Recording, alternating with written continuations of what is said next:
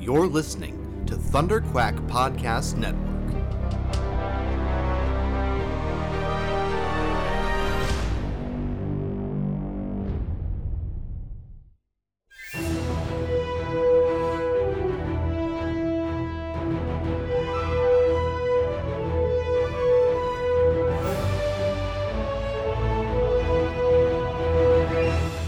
All right, we're back for Friday night on the uh, Thunderquack podcast quarantine zone. Uh, the Thunderquack podcast is the official podcast of thunderquack.com for those who maybe don't know.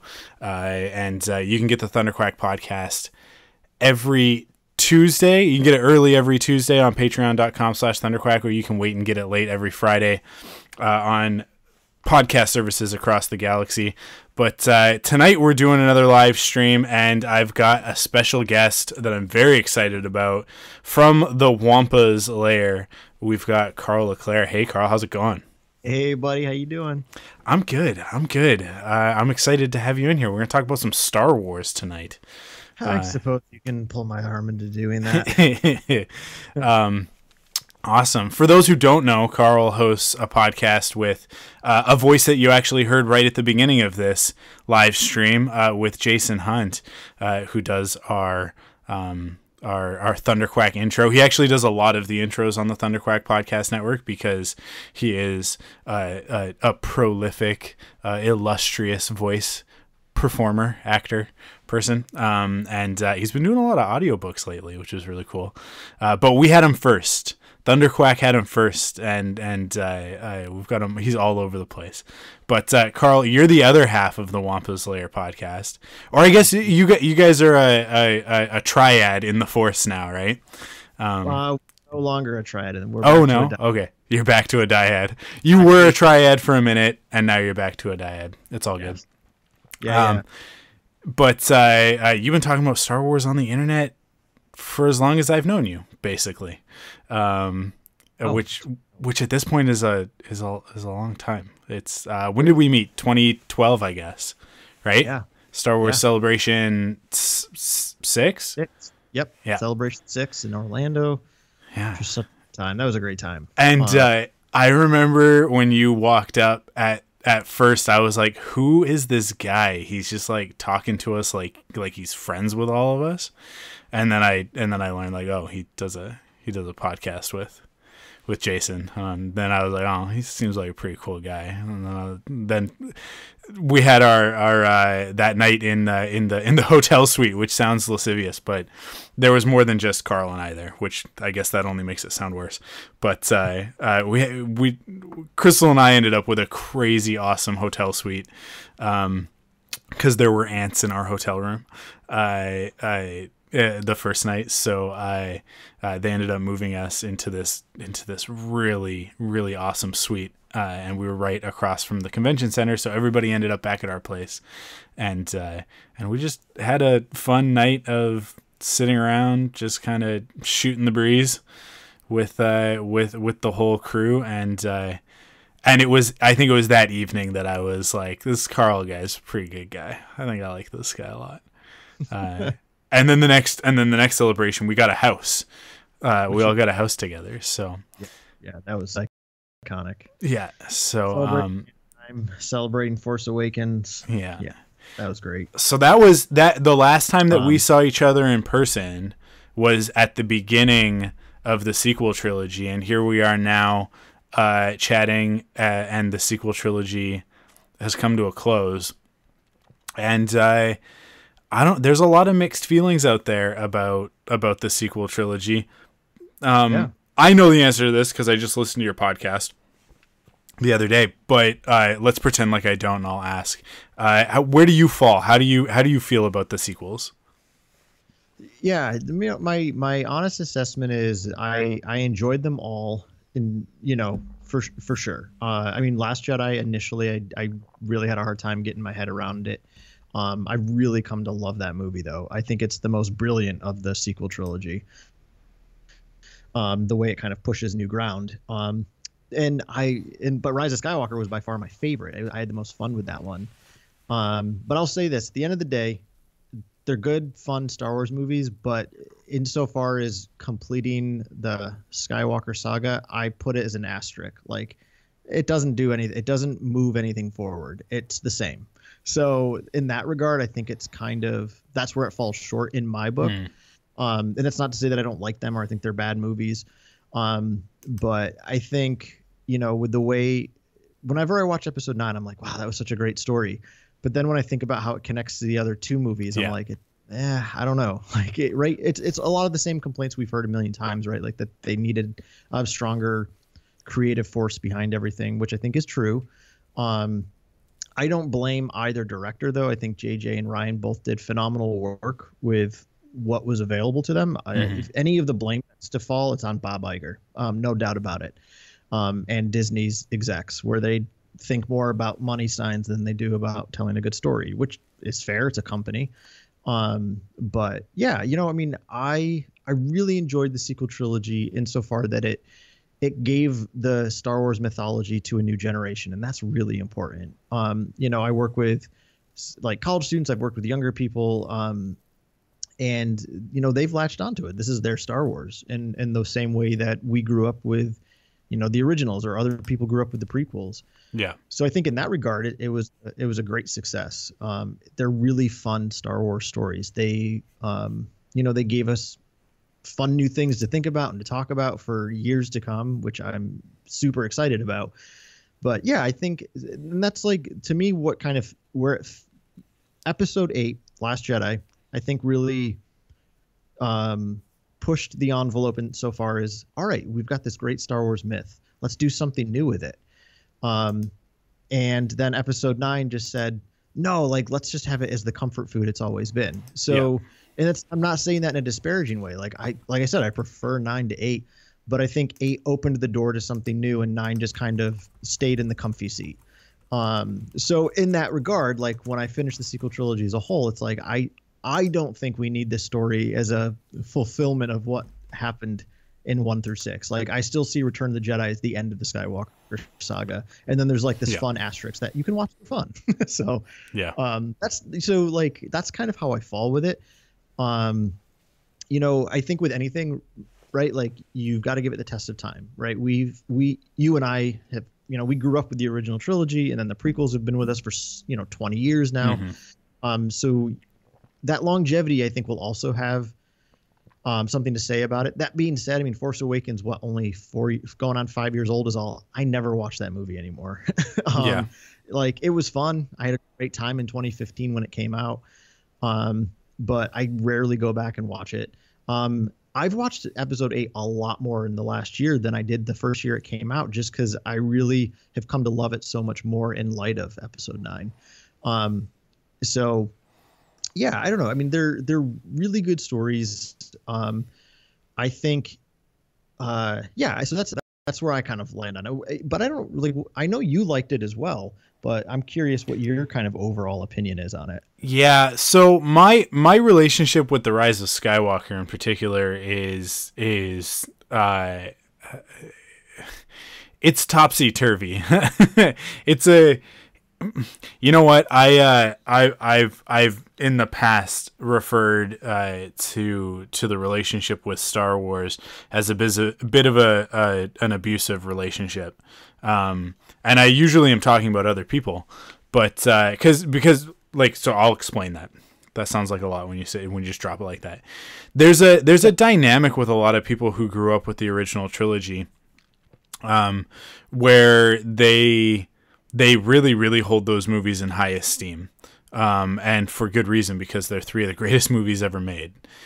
But um then the prequels come out and the prequels are a very different thing. They're they're not um they're not the same type of films as the original trilogy.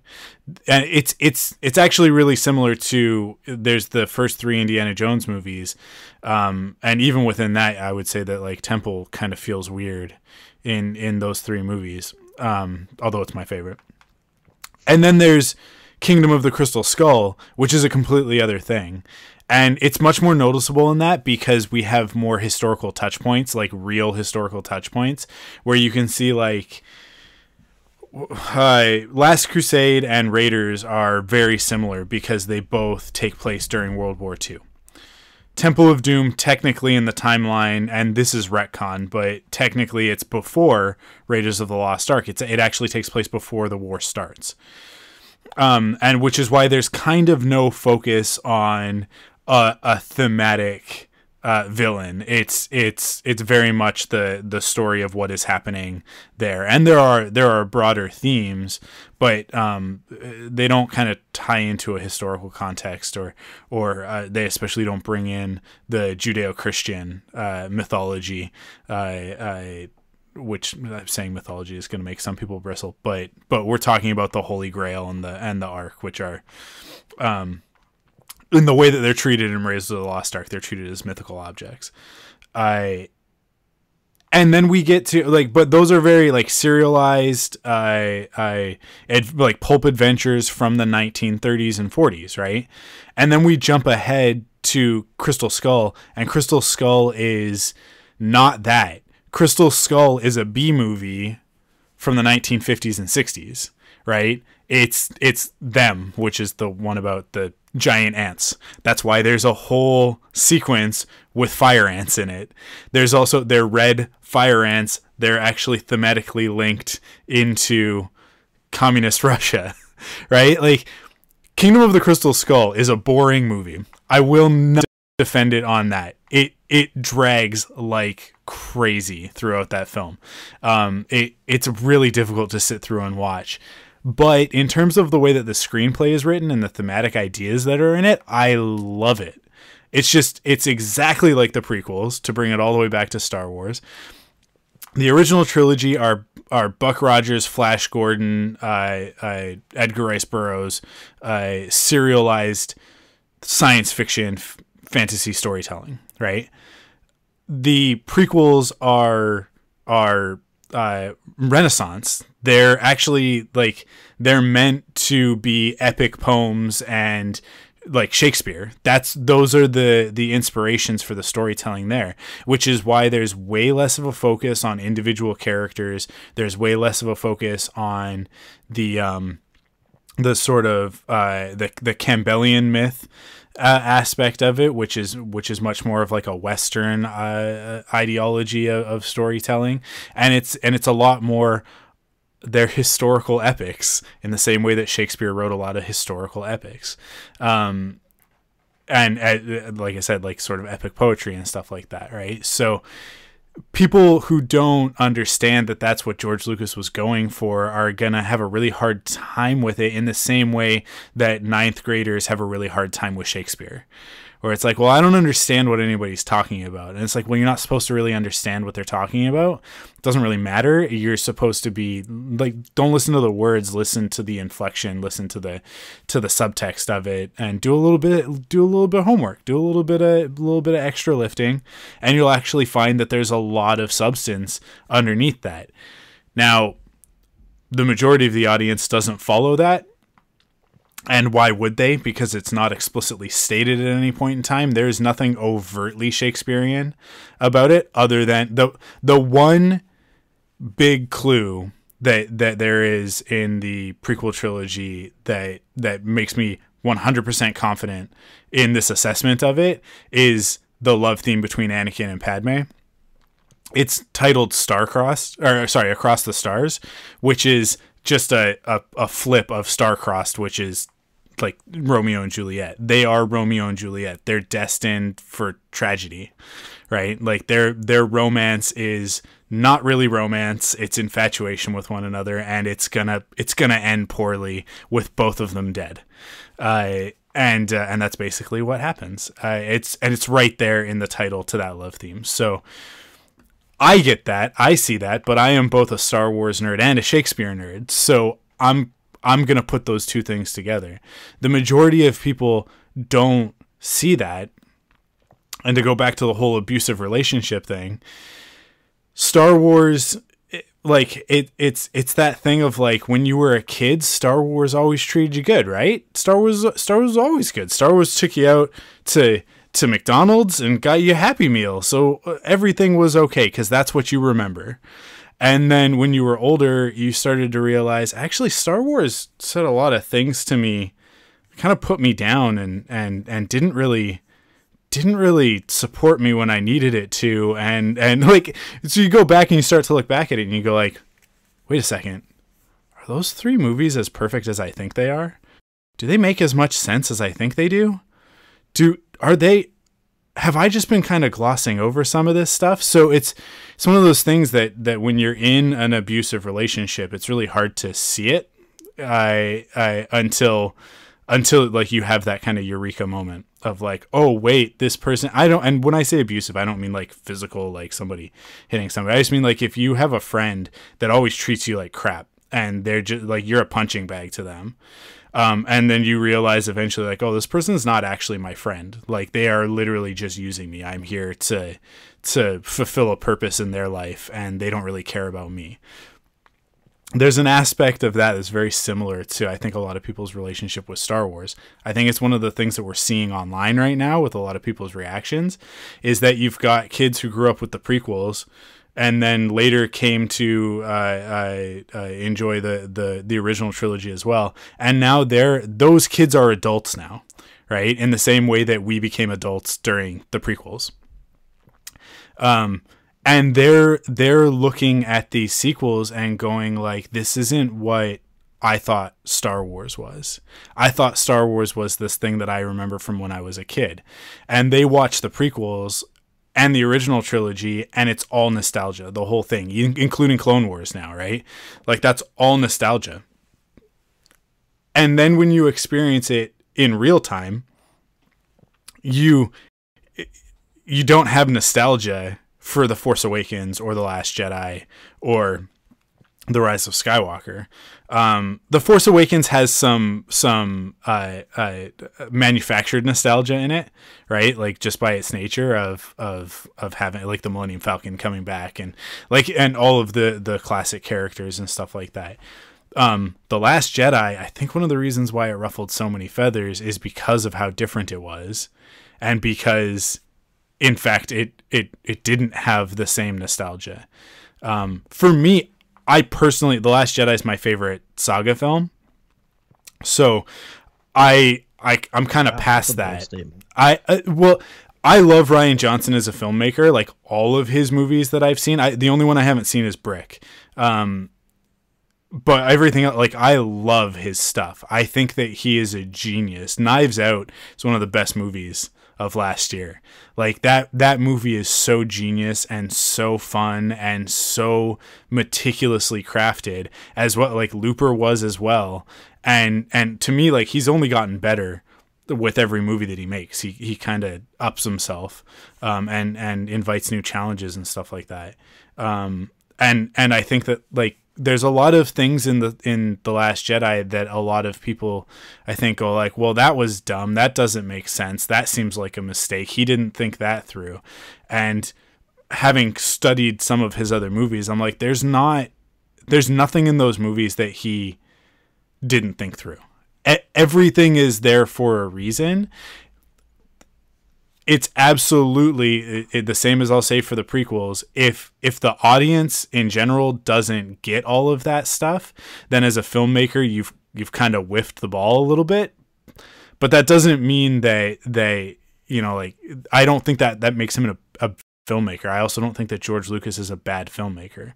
I think that they are focused on different things. Um, I think that that George Lucas is focused on technology. I think he's focused on uh, scope and magnitude, and the small stuff. Yeah, it kind of slips through the cracks with him. I think that um, I think that Rian Johnson was so focused on breaking Star Wars out of the um, the the Campbellian monomyth um, because of the fact like and everything that Rian Johnson did, I think he did as a response to what JJ had put in The Force Awakens. And I think that's the most important thing to keep in mind. Is that like you, when you watch the director and the Jedi and you listen to him talk about it, it's not about like like you actually you had this clip in that episode that you did recently where he says like I had to justify why Luke Skywalker would turn his back on the galaxy, right? He's dealt a hand and then he has to play it, but it's not his hand. It was somebody else's hand. But he still has to play it and he has to play it the best way that he knows how. And that's what he did. And he was handed the main character, this protagonist of Rey, and not not given the full scope of what was going on with that character, which is a huge mistake. Like that's that is the the central piece that is missing that connects all three movies. JJ did one thing and apparently had an idea if you listen to what he says in the Rise of Skywalker uh, the Skywalker Legacy documentary. I think he's full of it. I don't think that he really in The Force Awakens knew where he wanted it to go by the third movie. I think that he was creating a mystery box, which he always does. That's that's just his deal. Um, but but I, I think that like the the core of that was okay. Here's Rey, and and he goes okay. Well, this is a this is our protagonist. She's not Luke Skywalker because we've already seen Luke Skywalker. And in fact, we've seen Luke Skywalker twice because we saw Luke Skywalker in the original trilogy. And we got hints during the original trilogy of like, hey, you're following in your father's footsteps. Don't make the mistakes that he did.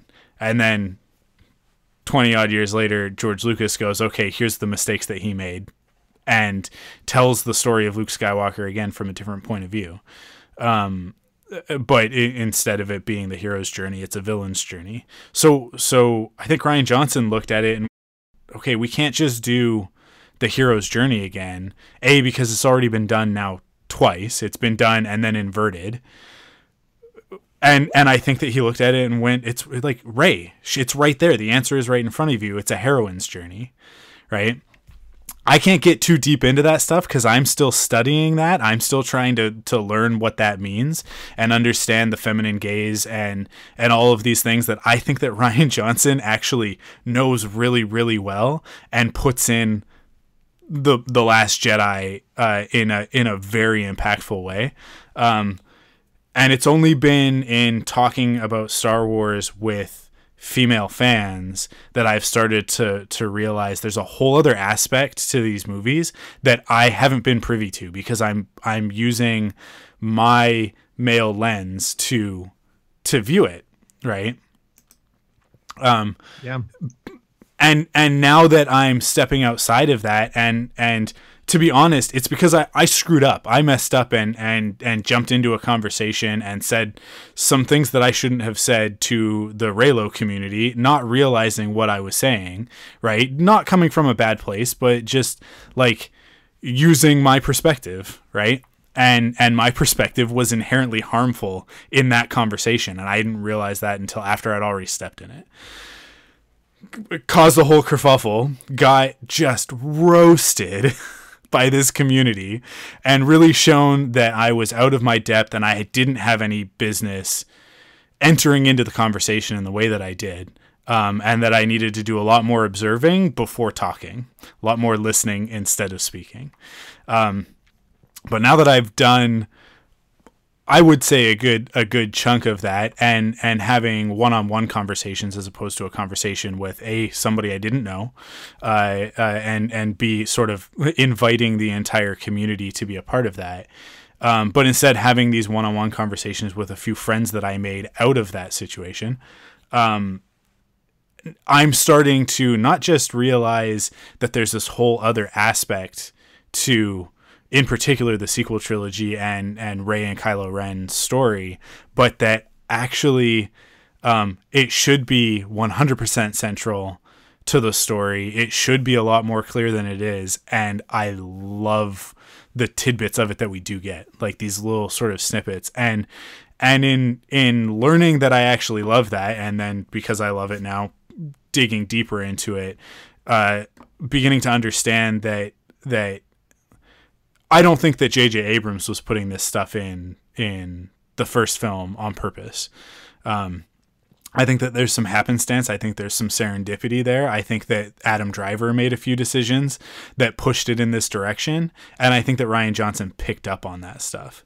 And then he took it and cranked that knob to 11 to the point that there's what must be a Pride and Prejudice reference in The Last Jedi when we see Kylo Ren shirtless, which is this total flip of the way that we are used to viewing uh, film. Um, and and I think for a lot of guys in that movie, it was like, oh, whoa, what's what is this? And we have the same reaction that Rey does of like, could you please put something on? Um, but but it's actually like that that romantic angle is so important to um, to what Rian Johnson was trying to establish um, between these two characters, and I didn't get that. I, I totally missed all of that subtext because I wasn't that, that way. Now that I have it post Rise of Skywalker, I go back and and revisit the whole thing, and it's like, oh, this is what this trilogy was about. It was about something completely different, and I was viewing it wrong, um, incorrectly. Uh, and uh, and now when I view it, I'm like, okay, okay, I think I'm starting to get it. Now I understand why there's a lot of of female fans, uh, not even female fans, but feminine fans that that are not happy with the way that this story turned out. And initially, I was like, Ben Solo dies. That the the narrative structure of uh, Western storytelling tells us that he has to die. He's murdered people. It's a that's a cardinal sin and and in screenwriting that's what happens. If you murder somebody there's no coming back from it. You don't just get to like like redeem yourself by doing a nice thing. And like the in order to make up for that cardinal sin you have to commit the ultimate sacrifice right? Like that's how the monomyth is supposed to work.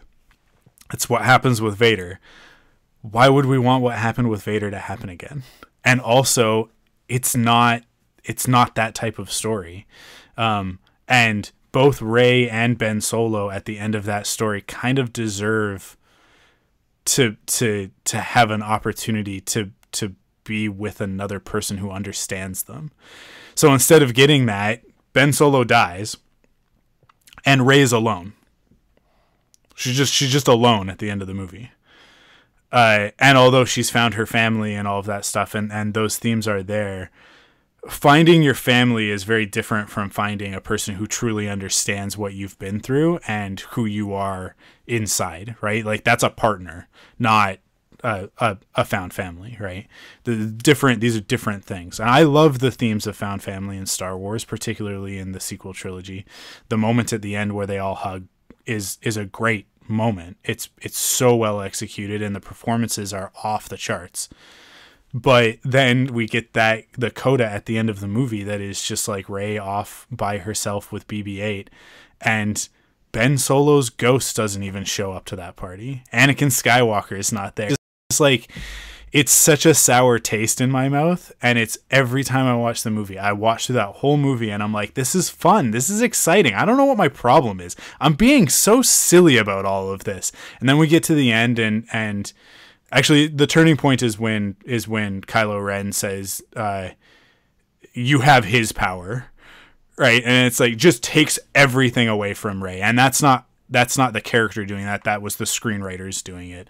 Of saying like, oh no no no no no everybody, she's not a nobody. She's a Palpatine. It's that's you. Guys, I know you guys needed an explanation for why a woman can have power. Uh, it's because of Emperor Palpatine.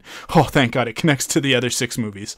Uh, uh, and then and then they kind of wipe their hands, and the rest of the movie is just Palpatine monologuing, and none of none of the other characters really get to do much of anything, uh, except like Ben has a has a good moment of uh, uh, showing up to the rescue. Like there are cool things in there, but it's just it falls so short of I think what it needs to be in order to finish that to finish their story.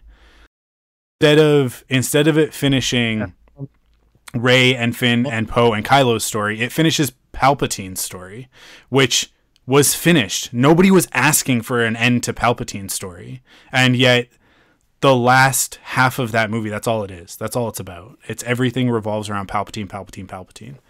And Poe Dameron just circles the the battlefield for half an hour. He doesn't do anything in that fight.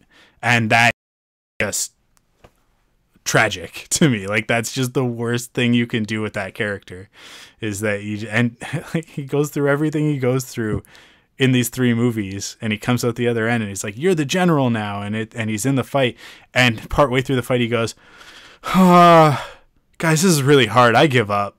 And then lando shows up to be like don't give up. And it's like no that should have been it should have been poe's moment. It should have been Poe's moment. Captain America doesn't stop at the end of Endgame and go like, "Thanos, you beat me," and then everybody shows up. He get he's being beaten, and he goes, he stands up and without saying it says, "I can do this all day." And then everybody shows up and says, "It's okay, we got your back." And that's what the moment should be. And it's a it's it's so annoying that we got what it should be in a different movie to compare it to, but I did a whole Twitter rant about that. I just talked for a really long time. Carl, react to what I just said. Ah, well, I, I mean, I love a lot of what you said. Uh, I disagree with some of what you said. Um, I, I, I, I really push back against people that say Rey ends up alone at the end. That's not what it's about. Um, so I, I, I get really annoyed by that take because it's also given fire to a lot of hatred towards J.J. Abrams. Mm-hmm. Uh, so that's something I think is important to keep in mind that there are a lot of fans out there that are acting just as belligerent as the Last Jedi haters. Oh, so for sure. I think it's important we don't sweep that under the rug. Yeah. Um, you know, because yeah, I mean, you see these tweets where it's like, if I had two bullets and a gun with Hitler and whatever there, I'd put two in JJ. It's like, are you fucking kidding me? like, you're a horrible human. Like, it's a story. You didn't yeah. like, get over it. Um, so, you know, you're missing the point of Tatooine if you think it's about Rey being there alone. Now, is it a perfect ending? That's up for debate. Sure. I'm totally on board with you, Mike, about Ben Solo's ghost not being there. That's just stupid. Um, like there's no excuse for Ben not being there. Um, but she's not going there to live there. Um, I'd also push back that Rey and Kylo being romantic is a necessity. I don't think it's a necessity. Um, I think the forced dyad is something that I'm fascinated by. I really wish they'd done more with that, either in the movie itself or again, it'd been something that was set up in seven. Um, but uh, but it's not. So you know, I th- I think culturally we don't need another story about partners always being romantic. We've had enough of that too. So that's sometimes my pushback about Rey and Kylo needing to be romantic. It's also important to note that it shouldn't be Rey and Kylo. It should be Rey and Ben yeah. right? She should never be the villain. Um, so you know, like I think that's important to point out as well. Um, so that being said, like uh, I love that they have found each other's person in one another, but that doesn't necessarily mean it needs to be romantic. So my interpretation, actually, and part of the reason I love that she takes the name Skywalker is, in a way, I see it as Rey saying she is Ben's steps like stepsister or something. Like, um, I got some pushback when I posted something about that myself on Twitter. People, and, you know, obviously they kiss, and um, is the kiss romantic or not? I mean, I feel like it is because you don't kiss someone on the mouth if it's just like a friend. I don't think. Yeah. I don't know. Um, no, that kiss is romantic, uh, hundred percent. But yeah, yeah, but you're right. We've heard time and time again of whether or not it was even going to be in there. Um, you know, I think it's touching, and it's it, it is. I've come to really enjoy it in the moment. Um, I think it is really touching and beautiful, but I think it also just even if you just go the route of oh they end up together, that's still a story trope we've heard a million times. Um, and as someone who lives in a world without a romantic partner, uh, to say that you need that, I think is is a really short-changing people of other relationships they they can construct in life. Um, so I was a big fan of them being each other's person in a new way, and we just went the easy way. we kissed, you know, and then he dies. so mm-hmm. yeah, it's, it's kind of weak the way it falls apart like that. And again, that's why like I don't want to like get super negative because I overall I do really enjoy the movie, but yeah, it falls short of everything that episode eight offered us. Um, and like I love to own the fact that I was about episode eight. Like I I really didn't care for it for the first few months it was out. Um, I mean, there were moments I really enjoyed, and there's there's still a lot of moments I don't particularly like in episode eight overall, this is kind of like something I was doing in like this solo podcast I did the other day, which is essentially I looked at how like JJ Rose raised the question, a very good question for episode seven, which is why do we tell the Star Wars myth, right? Like that was kind of the the question posed to all the creative minds. And then, like you know, you keep pointing out, Mike, like Rian then takes that question and does something else. And I think Rian attempts to answer it by saying, "We take it in a new direction. We tell a new story, right? We don't recreate the monomyth. We don't recreate Joseph Campbell's story. We've heard that twice. We don't need it again." So Rian kind of said, "Let's go somewhere new with it." And then again, it was handed back to JJ, and he just kind of you know flopped us back down in the beanbag chair and said, "Hey, isn't this fun?" And hell yeah, it's fun, but it really complete the story, right? Um, so that's like again, like I said, kind of at the top, like that's why to me the sequel trilogy has now become an asterisk. Um, and Mhm. and I'll like this is the, the the reaction I had at my first viewing of Last Jedi and my reaction I had at my first viewing of Rise of Skywalker. I'll, I'll never forget. So I remember Last Jedi. I said to the group of friends I was with, I was like, "Wow, that was a phenomenal movie." I just don't know if it was a good Star Wars movie. Like Hmm. that was kind of what I had to figure out for myself for a long time because again, it was a new kind of Star Wars movie. Um, but what I said at the end of Episode Nine the first time was, I was like, "Wow, that was a great fan film," because it, it's kind of what it felt like, right? We got Yeah. all the like old Dark Empire beats and like all these fun legendary stories we grew up with, um, you know, and we all thought we might have wanted well, a lot of people were like that's what i want to see on the big screen well we kind of got it with episode 9 and i i'm happy i mean i'm i'm fine saying like yeah i don't think that's what i wanted Yeah. um right so that being said it's still my favorite of the sequels um i enjoy it more than a lot of the star wars movies at this point i just i, I have so much fun watching it and i do love Rey in that movie so much Yeah. um I really, really uh, love this character who's really struggling to to figure out her identity. Um, and I love that she takes the name Skywalker there. And I know a lot of people don't. Um, and that's totally valid. And and when she takes the name Skywalker, yes, she ultimately fails the her- heroine's journey. um, I mean, again, like you said about Kylo, she doesn't, but the screenwriters do. Mhm. Um, so you know, like I think there were there's just a lot of missed opportunities with Episode Nine, but I feel like when I watch it on its own and just kind of enjoy it in that moment, I'm like, yeah, this is a really fun Star Wars movie. But taken as a whole, as a part of a trilogy, and taken as the final, ch- you know, chapter of the uh, what's now a nine-part story, I don't think it cuts it um, in that regard. So, and I remember making that comment like after seeing it a few times, and by that point, I was really enjoying it. But the thing that I just posed was like, I feel like it's a really fun, good Star Wars movie, but it doesn't answer the question of why did we need the sequel trilogy, right?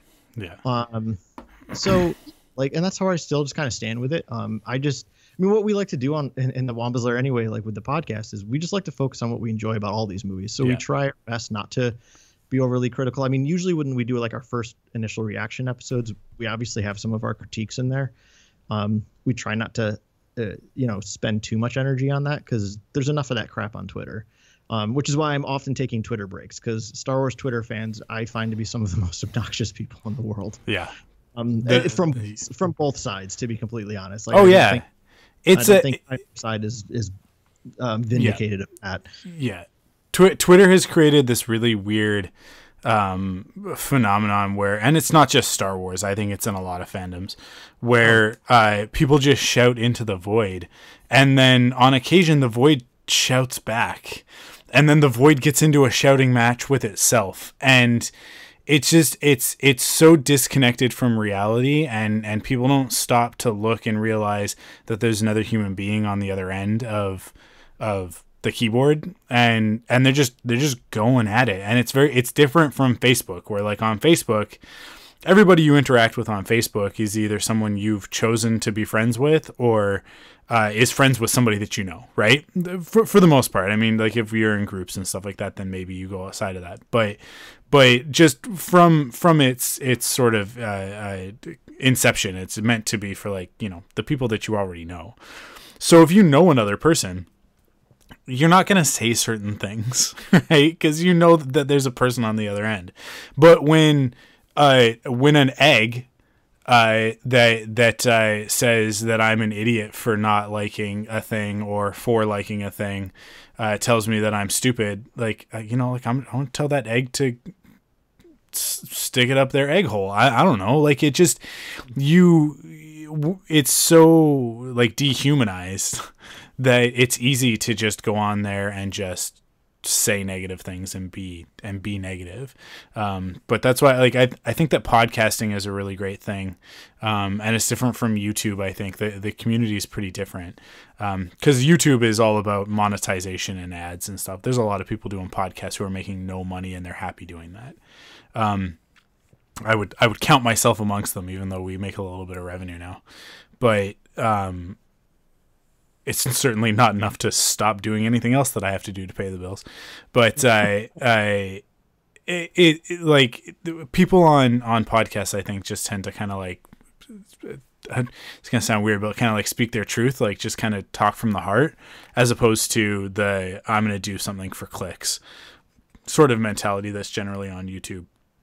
Yeah, I should say that's prevalent on YouTube. It's not like there aren't people on YouTube doing what we do on podcasts, but yeah, it, it's it is difficult. I mean, going through the final season of Star Wars Resistance was really hard for me because I I realized partway through that season like this show's just not made for me.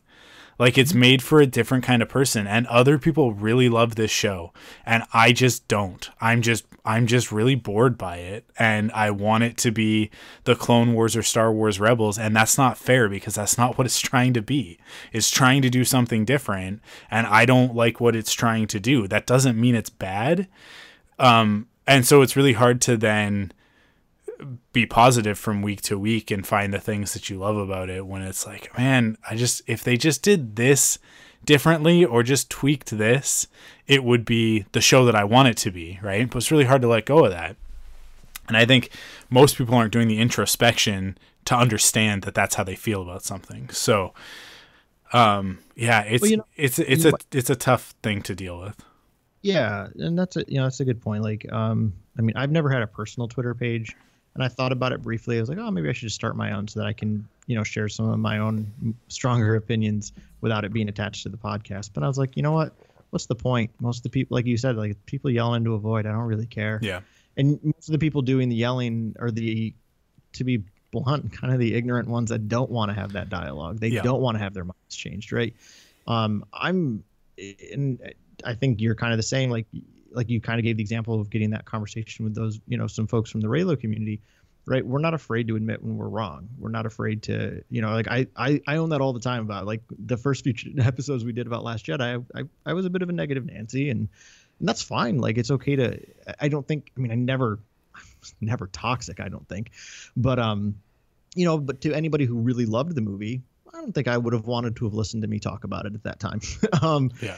But uh, you know, I also have loved learning more of its intricacies and learning from the people that have really loved it, who've taught me kind of more about the story, and it's opened my world to, you know, really mm-hmm. enjoying it more.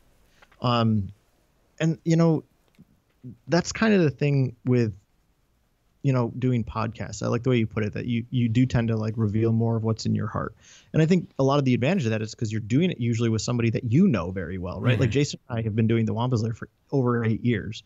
Um, we've gotten to know each other very, very well. Um, and it's easier to express exactly what you're feeling because sometimes you forget that you're doing it for an audience, even yeah. right? Like you're just, you're just, I mean, Jason and I started the show literally because we just wanted to stay in touch and talk Star Wars. um, and you know, we're fortunate enough that other people would even want to listen to that. Um, and I think that's true of a lot of podcasts. And I think when you get people of like minds, sometimes sometimes they reveal some ugly things that are in their hearts because there are some podcasters out there that say some pretty messed up things. um, and uh, you know, and it it reveals the kind of people they really are, mm. and you know, um, so yeah, I don't know. It's just it's just a very interesting medium. Um, and uh, yeah, I don't know. Like this was a, a complaint I've had about the Disney era of Star Wars, which I, I, I don't cling to as much anymore because we're far enough into it that I don't think there's any changing it. But kind of my early complaint which was like slow down, right? Yeah. Like pump the brakes, which they've learned their lesson, right? Like they learned that through Solo, they've learned it through other projects. Um, I'm with you. Like I, I enjoyed the first season of Resistance for the most part. Um, like I was pleasantly surprised by it. Um, I had no expectations though, so I think that helped. I have not watched one episode of season two, and honestly, I don't plan on it because like I've I've just heard how boring it's and it is, and it's just like, oh, I'd rather I'll rewatch Mandalorian instead, right? Like, um, and, and I'm okay with that because I don't think Resistance was made for me, and that's cool. I'm glad they're making it for other people. Um, but uh, you know the thing, the thing that we've kind of been robbed of in the Star Wars Disney era is that opportunity for introspection, right? Like think about growing up with Star Wars in the the Lucasfilm era with George Lucas at the helm. Um, and it's, it's not to like deify George. I mean, there's two people that there's too many people that do that, which I think is also silly.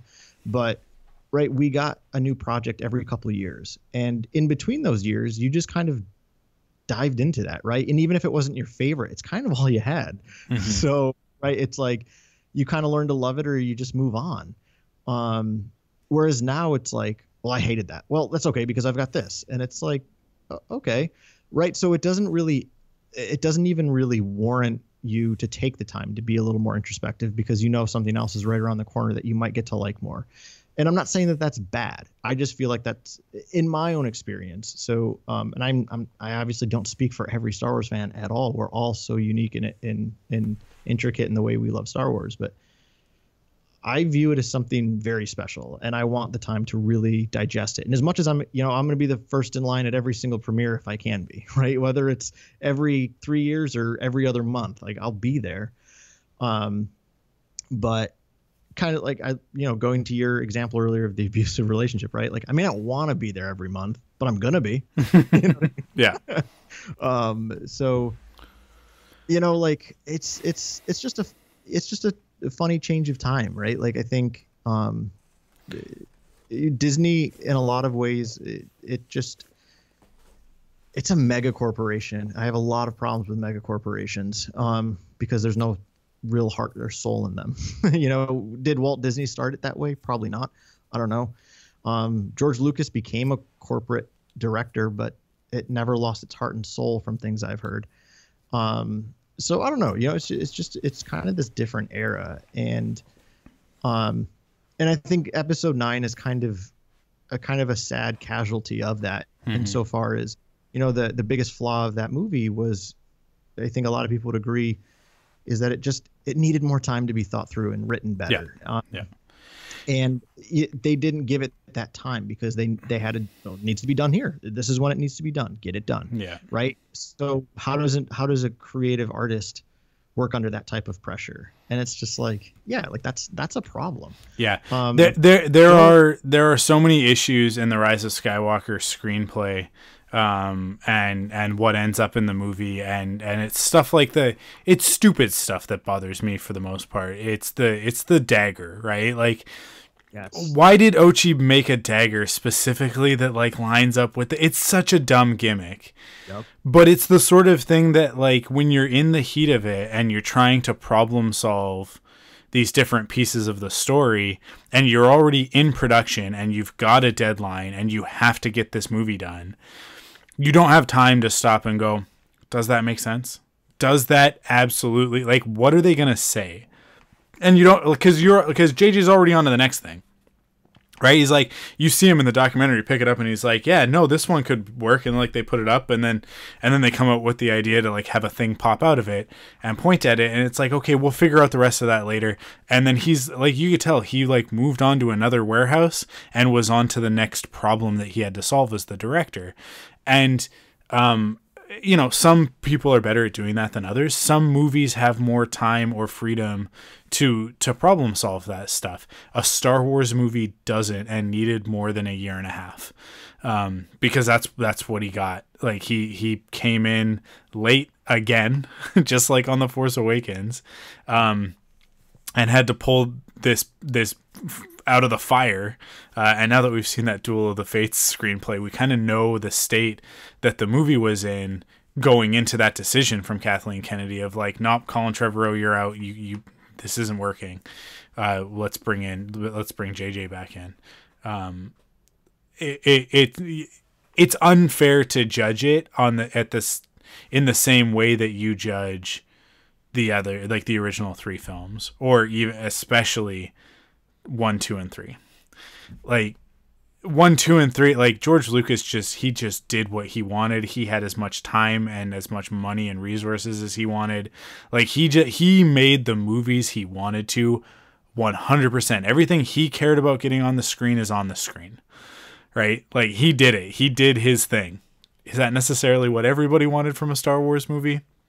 I would argue it's not, but but he certainly made the movies that he wanted to make, and then everybody gave him crap for it, and he went, "I don't want to make movies anymore," and I don't blame him because if you did exactly what you wanted to do, um, and used all of your resources to do it, and then everybody was like, "These are poopy," you would be like, "Cool, well, you guys are poopy. I'm gonna sell it," um, and now we're left with Disney doing it. But people have such a funny nostalgic rose tinted perspective on George Lucas making Star Wars. Um, so when they're like, "Oh, Clone Wars," it's such a it's such a great example.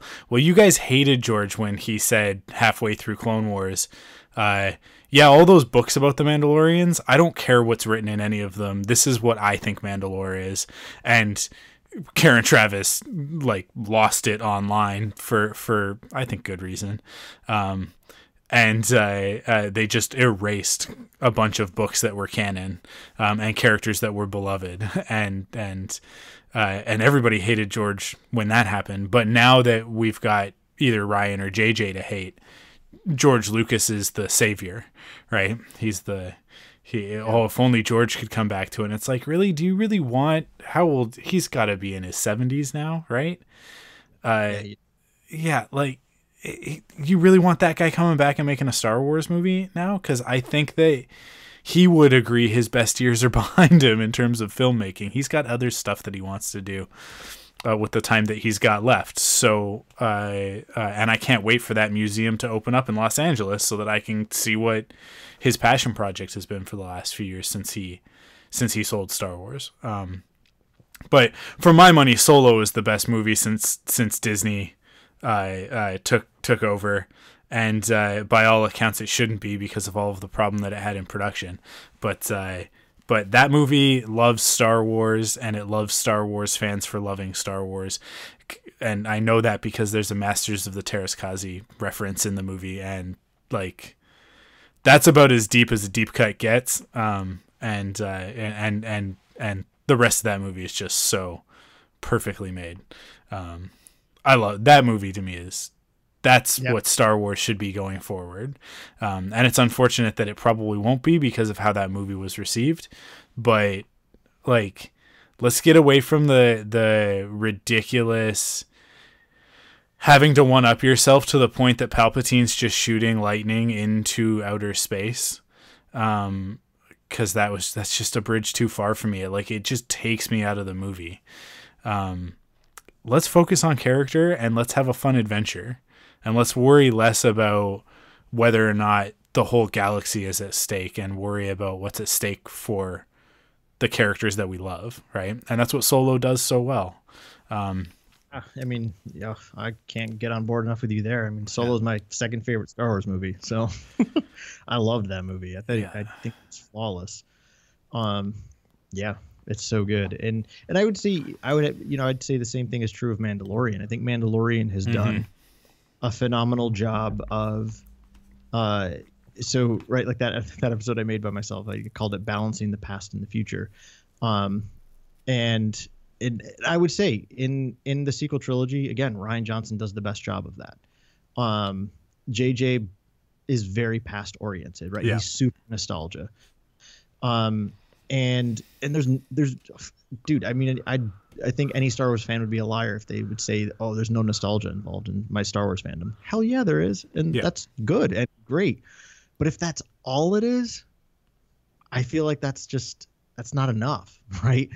Um so you know so like i mean i know you heard this but I, I really stand firmly behind like my my thesis about these these sequel trilogy writers which is um you know, uh, JJ was focused on what Star Wars meant to him, and those are the stories he told, right? So that's but that's an angle looking back. He's thinking about all the fun memories he had as a kid, and he wants to tell those stories again. Whereas Rian, who equally loves Star Wars, I would say just as much as JJ, um, also said, "I love this so much. How can I move it forward?" Right. So, and I think those are both fair angles to take, and I think it, it comes down to which did you prefer um, and the funny thing is, is while I have the most fun with episode nine, I definitely prefer what Last Jedi did to the other two movies by far. Um, and and what I would say about so bringing that back to Mandalorian, I feel like what Jon Favreau and Dave Filoni have done is craft this wonderful story that is something totally new, but is constantly giving homages and nods of respect to what's come before, but never at the expense of the story. Mm-hmm. Right? Like you're like, holy shit, did you see that in the background? And it's like, yeah, like somebody who's been a fan of Star Wars for, you know, 25, 35, 40 years, they're going to notice these fun little things that, you know, these guys who have that nostalgia as well kind of slip in there. But it's never like that's never the main driving force of the story. I feel like so in Mandalorian, I would say probably the weakest chapter, in my opinion, is chapter uh, five, going back to Tatooine. Like I don't think we needed that. Um, like I, am not saying I don't like the episode. I thought it was a it's a, it's a or not, is that chapter five? Uh, yeah, yeah, that's chapter five. Yeah, yeah, chapter five. Um, that's I thought that was the weakest of the of the series. Um, that and six actually. I thought five and six were both kind of the weaker ones. The only my only problem with chapter six, to be fair, is I can't stand Bill Burr. He does not belong in Star Wars. Um, either and same is true of the fat guy with the gray beard. Um, also an actor that does not belong in Star Wars. They pulled me out of that every time they were on screen.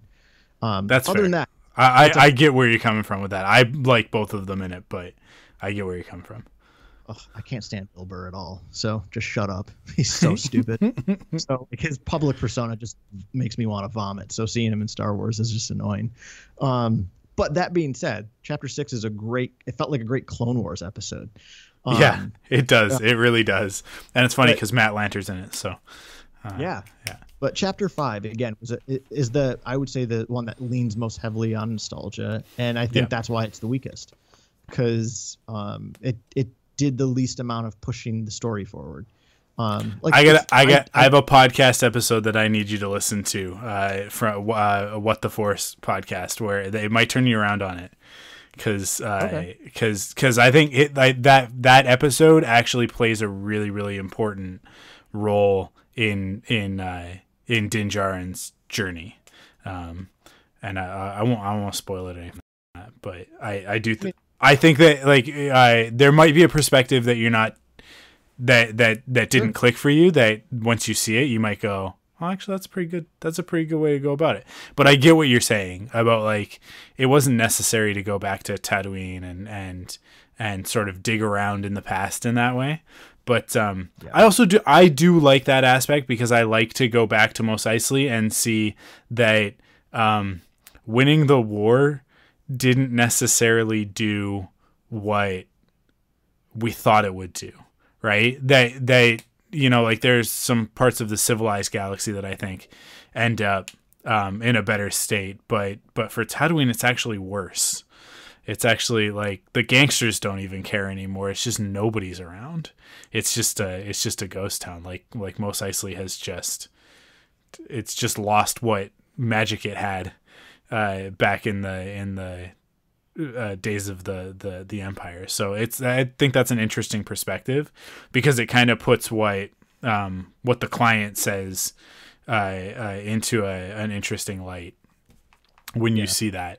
Um, but yeah, Um, yeah, but anyway, I'm gonna make this kind of my last point because it's Yeah. it's it's getting um, late. Yeah, getting late on the East Coast here. But um, uh, yeah, I think good like moving forward though, good Star Wars projects will will have to really navigate that kind of balancing act, right? Of balancing the nostalgia with also doing something new. Um, and I think that's again, and that's why I think Mandalorian works so well. Um, I think even Solo works very well in that regard. Um, right? Like, of course, I want a Star Wars story to tap a little bit of my nostalgia. Of course, I do. Um, I it, again, personally, of course, I do. But I also want something new. I want something that you know pushes the story forward a bit and makes me think a little bit differently. Um, so yeah, it's a tall order. I don't envy any Star Wars creative writer, to be honest, because because the world's also super unforgiving. Um, but you know, I I think it can be done. Uh, a, a good buddy of mine made a comment uh, shortly after Rise of Skywalker came out, and he was just like, you know what? Imagine what the sequel trilogy would have been like if they just handed it to Favreau and Filoni to write. I was like, oh, what a great point. Um, although I don't know that they were, the, I don't know that they'd be the two to write those stories, but because because it's pretty clear Favreau just had a fun idea that he wanted to do, Mm-hmm. and then Filoni getting attached to it was kind of the perfect the perfect medicine. So, not that I, I am not one of those people that worships Dave Filoni. I, I think he's an incredibly flawed Star Wars creative, to be honest. um, I will never be able to forgive World Between Worlds. so, that's like the one thing that I always get super bent out of shape about. Yeah, you don't like that. You don't like uh, uh, Ahsoka escaping uh, death, or just the I don't yeah. I I don't like pure fantasy in Star Wars. Gotcha. Um, I also don't like Ahsoka escaping death. Yeah, uh, I love Ahsoka, but I really think it would have been important for Vader to kill her. Um, so, but Yeah. that's my opinion. It's fine. I'm I love that she's still around though. That being said, like I can't wait to see the stories and the adventures Yeah. we're gonna get with her moving forward, um, because she's one of my favorite Star Wars characters. Um, but yeah, World Between Worlds just it it. I I just want to kind of stop respecting Rebels. So it's not. That's fair. It's so funny. I my my comments about Rebels are always the same. It's it's given me some of my favorites. I mean, Kanan is by far one of my favorite Star Wars characters. Mhm. He's phenomenal, and and Hera's right up there as well. Um, and yet it just got it. I don't know. Just it, as an overall series, it really didn't work for me. So, but that's me, and I love that others have really sunk their teeth into it. But anyway, anyway, I've talked enough. I need to go to bed. Yeah. Thanks for having me on, dude. I appreciate it. It was a lot of fun. Well, thank you for being on. I'm glad that we could finally connect like this. We we need to make sure that it's not so long in between uh, uh, podcasting opportunities. Um, but uh, we'll figure that out. We'll figure it out. Um, thank you for being on. Uh, people should go check out the Wampa's Lair podcast if they want to hear more about what Carl thinks of Star Wars. Um, and uh, I, I dig in deeper to, to all of the things that we talked about tonight. Um, I can't recommend it highly enough. I don't listen to very many Star Wars podcasts anymore, and uh, Lair is one that I I do like check in with you guys on a regular basis, um, just to kind of see where you're at, because because you and you and Jason always have some good perspectives on Star Wars, and I appreciate that. So so it it's got my seal of approval. Everybody should go check it out. Um, thank you everybody for listening. Uh, we'll be back next week, uh, next Wednesday. Obviously, we'll have our regular episode of the Thundercrack podcast next week um, on Patreon on Tuesday, and then the the general release next Friday.